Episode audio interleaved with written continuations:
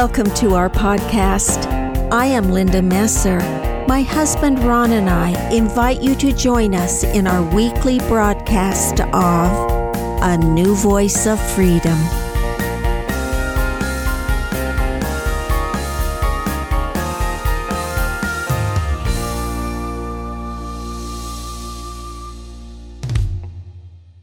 Welcome to season four of A New Voice of Freedom written by Ronald Keith Messer. This podcast is part of a series we call Stories of the New Testament, an appendage to a series of books written under the banner In Defense of Christianity. Podcast 178 examines Matthew chapter 22, 1 through 14, part 1 The Wedding Guest. Last week, we talked of the wedding guest is found in Matthew 22 1 through 10.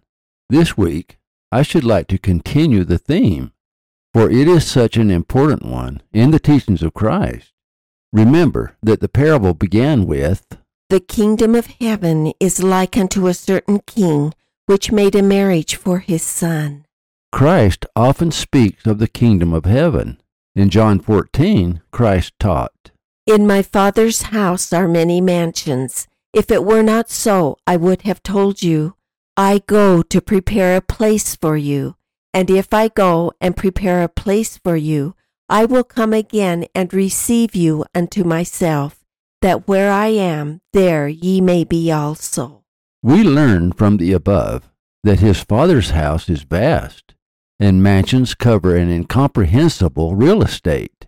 I suppose we could get some idea if we simply looked up at our own Milky Way. We also learn that there is a separation. Above, Christ is focusing on where he will live, and he promises to prepare mansions for those who follow him in the same kingdom where he dwells.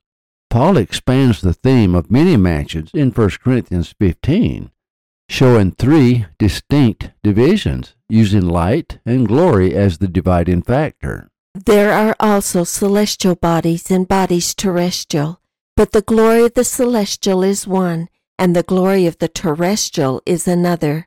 There is one glory of the sun, and another glory of the moon, and another glory of the stars, for one star differeth from another star in glory.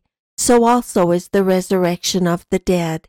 It is sown in corruption, it is raised in incorruption. It is sown in dishonor. It is raised in glory. It is sown in weakness. It is raised in power. It is sown a natural body. It is raised a spiritual body.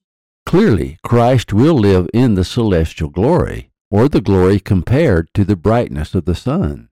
In 2 Corinthians 12, Paul speaks of being caught up in the third heaven. I knew a man in Christ about 14 years ago, whether in the body I cannot tell, or whether out of the body I cannot tell. God knoweth. Such an one caught up to the third heaven, and I knew such a man, whether in the body or out of the body I cannot tell. God knoweth. How that he was caught up into paradise, and heard unspeakable words which it is not lawful for a man to utter we can only assume that the third heaven or highest, compared to the glory of the sun, is referring to the celestial kingdom, also spoken of by Paul. The second heaven, or kingdom of heaven, compared to the glory of the moon. Paul calls it the terrestrial kingdom. The first or lowest kingdom, which Paul does not name, is compared to the glory of the stars. It appears that the kingdoms compared to the glory of the stars are seemingly infinite in number. For one star differeth from another star in glory, so also is the resurrection of the dead. If we closely examine the scriptures relating to the wedding guests, we find a natural correlation to the three kingdoms spoken of by Paul. They define who enters each kingdom. Using Paul's language, let's define group one as those who inherit the kingdoms relating to the glory of the stars. Group two as those who inherit the kingdom relating to the glory of the moon, called the terrestrial kingdom. And group three as those who inherit the glory of the sun, called the celestial kingdom. Let's first examine group three those who inherit mansions compared to the glory of the sun, or those who inherit the celestial kingdom. Clearly, it is those who join the Savior in the wedding feast. First of all, however, Note that everyone is invited to the wedding feast. In Revelation 22, we read, And the Spirit and the bride say, Come, and let him that heareth say, Come, and let him that is athirst come, and whosoever will, let him take the water of life freely. God is no respecter of persons. We choose which kingdom we wish to inherit. Each of the three kingdoms are governed by a complete set of laws, and in order to inherit any kingdom, we must obey the laws of that kingdom. The Bible teaches us how to inherit the celestial kingdom so that we can live with Christ. In Revelation 19, we read, And I heard as it were the voice of a great multitude, and as the voice of many waters, and as the voice of mighty thunderings, saying, Alleluia. For the Lord God omnipotent reigneth. Let us be glad and rejoice and give honor to him. For the marriage of the Lamb is come, and his wife hath made herself ready. And to her was granted that she should be arrayed in fine linen, clean and white. For the fine linen is the righteousness of the saints. And he saith unto me, Write, Blessed are they which are called unto the marriage supper of the Lamb. And he saith unto me, These are the true sayings of God. Those who inherit the celestial kingdom are the righteous. In other words, they obeyed the commandments of God. As John said, And to her was granted that she should be arrayed in fine linen, clean and white. For the fine linen is the righteousness of saints. In his letter to the seven churches in Revelation 1 and 2, John defines the glory of those who endure to the end and inherit the celestial glory. To him that overcometh and keepeth my words unto the end, will I give to eat of the tree of life, which is in the midst of the paradise of God, shall not be hurt of the second death. Give to eat of the hidden manna, and will give him a white stone, and in the stone a new name written, which no man knoweth, saving he that receiveth it. Give power over the nations, and he shall rule them with a rod of iron, as the vessels of a potter shall they be broken to shivers, even as I received of my Father, and I will give him the morning star. Retain his name in the book of life, reach godhood, and be with Jesus as he is with the Father, shall be clothed in white raiment, and I will not blot out his name out of the book of life, but I will confess his name before my Father and before his angels. Make a pillar in the temple of my God, and he shall go no more out, and I will write upon him the name of my God, and the name of the city of my God, which is New Jerusalem which cometh down out of heaven from my God, and I will write upon him my new name. Grant to sit with me in my throne, even as I also overcame and am set down with my Father in his throne. Actually, a great deal is said about the celestial kingdom. The first three chapters of Revelation speak of the celestial kingdom as seen in the letters to the seven churches in Revelation 2 and 3, quoted above. In addition, in chapter 1 of Revelation, we are given a description of Christ after his resurrection. And from Jesus Christ, who is the faithful witness, and the first begotten of the dead, and the prince of the kings of the earth, unto him that loved us, and washed us from our sins in his own blood, and hath made us kings and priests unto God and his Father to him be glory and dominion for ever and ever. Amen. Behold, he cometh with clouds, and every eye shall see him, and they also which pierced him, and all kindreds of the earth shall wail because of him. Even so, Amen. Notice the language of royalty. Prince of the kings of the earth. Who are those kings? And we should add queens. They are those who are washed from their sins in the blood of Christ. They are made kings and priests, which implies queens and priestesses. They shall have glory and dominion for ever and ever. Notice the description of the Lord after his resurrection, also given in Revelation 1. It matches the description of all those who live in the celestial kingdom.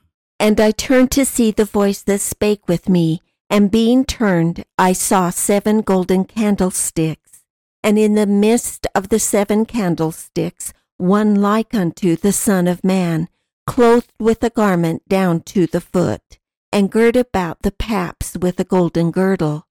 His head and his hairs were white like wool, as white as snow, and his eyes were as a flame of fire, and his feet like unto fine brass, as if they burned in a furnace and his voice is the sound of many waters. And he had in his right hand seven stars, and out of his mouth went a sharp two edged sword, and his countenance was as the sun shineth in his strength. And when I saw him, I fell at his feet as dead. And he laid his right hand upon me, saying unto me, Fear not, I am the first and the last. I am he that liveth and was dead, and behold, I am alive for evermore. Amen, and have the keys of hell and of death.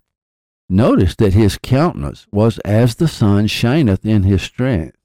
It is no accident that the last three chapters of Revelation are in parallel relationship with the first three chapters, for it is typical of Hebrew poetry. Again, John returns to his favorite theme, the kingdom of heaven, Let's first turn to Revelation 20. And I saw thrones, and they sat upon them, and judgment was given unto them. And I saw the souls of them that were beheaded for the witness of Jesus, and for the word of God, and which had not worshipped the beast, neither his image, neither had received his mark upon their foreheads or in their hands, and they lived and reigned with Christ a thousand years. But the rest of the dead lived not again until the thousand years were finished. This is the first resurrection. Blessed and holy is he that hath part in the first resurrection. On such the second death hath no power. But they shall be priests of God and of Christ, and shall reign with him a thousand years. All those who inherit the celestial kingdom with Christ will come forth in the first resurrection and they will sit upon thrones. That means there are at least two periods of resurrection the first for the righteous, and the second for the unrighteous. Remember the promises in the letters to the seven churches Grant to sit with me in my throne, even as I also overcame, and I am set down with my Father in his throne. In Romans 8, Paul teaches The Spirit itself beareth witness with our spirit that we are children of God and if children, then heirs, heirs of God, and joint heirs with Christ, if so be that we suffer with him, that we may be also glorified together. What does Paul mean that we are the children of God, that we are heirs of God, that we are joint heirs with Christ, and that we may also be glorified together? It can only mean what Paul said it means. There is one glory of the sun, and that is the celestial kingdom. And all those who inherit the celestial glory with Christ will shine like the sun. That means through the grace of Christ, they shall become like Christ. And as John added, they live and reign with Christ a thousand years. We look to Revelation 20 for one of the most vivid images of the celestial kingdom. And I saw a new heaven and a new earth, for the first heaven and the first earth were passed away and there was no more sea. And I, John, saw the holy city, New Jerusalem, coming down from God out of heaven, prepared as a bride adorned for her husband. And I heard a great voice out of heaven saying, Behold, the tabernacle of God is with men, and he will dwell with them, and they shall be his people, and God himself shall be with them, and be their God. And God shall wipe away all tears from their eyes, and there shall be no more death, neither sorrow, nor crying, neither shall there be any more pain, for the former things are passed away. And he that sat upon the throne said, Behold, I make all things anew. And he said unto me, Write, for these words are true and faithful. And he said unto me, It is done. I am Alpha and Omega, the beginning and the end. I will give unto him that is athirst of the fountain of water of life freely. He that overcometh shall inherit all things, and I will be his God, and he shall be my son. Again, we have the promise inherit all things, John adds. And I saw no temple therein for the Lord God Almighty and his Lamb are the temple of it. And the city had no need of the sun, neither of the moon to shine in it. For the glory of God did lighten it, and the Lamb is the light thereof. John continues And the nations of them which are saved shall walk in the light of it, and the kings of the earth do bring their glory and honor into it. Who are those kings and queens who bring their glory and honor into it? It certainly isn't those tyrants who exercised unrighteous power over man. Earthly kings and queens have no power over the kingdom of God. It refers only to those righteous dressed in white, who, like the resurrected Savior, shine like the sun. A lesser light could not bring glory to a kingdom that shines brighter than the sun. The moon does not bring glory to the light of the sun, and the stars do not bring glory to the light of the moon.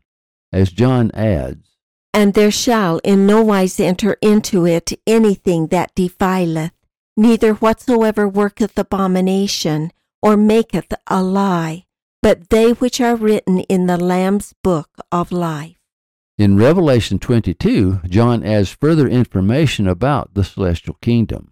And he showed me a pure river of water of life, clear as crystal, proceeding out of the throne of God and of the Lamb. In the midst of the street of it, and on either side of the river, was there the tree of life, which bare twelve manner of fruits, and yielded her fruit every month. And the leaves of the trees were for the healing of the nations. And there shall be no more curse, but the throne of God and of the Lamb shall be in it, and his servants shall serve him, and they shall see his face, and his name shall be in their foreheads, and there shall be no night there, and they need no candle, neither light of the sun, for the Lord God giveth them light, and they shall reign for ever and ever. John establishes the criteria for inheriting the celestial kingdom. He that is unjust, let him be unjust still. And he that is filthy, let him be filthy still. And he that is righteous, let him be righteous still. And he that is holy, let him be holy still. And behold, I come quickly, and my reward is with me, to give every man according as his work shall be. I am Alpha and Omega, the beginning and the end, the first and the last. Blessed are they that do his commandments, that they may have right to the tree of life, and may enter in through the gates into the city. For without are dogs and sorcerers, and whoremongers and murderers, and idolaters, and whosoever loveth and maketh a lie. Everyone is invited to the marriage supper of the Lamb, but only those who qualify are allowed into the feast. And the Spirit and the bride say, Come. And let him that heareth say, Come. And let him that is athirst come. And whosoever will, let him take the water of life freely.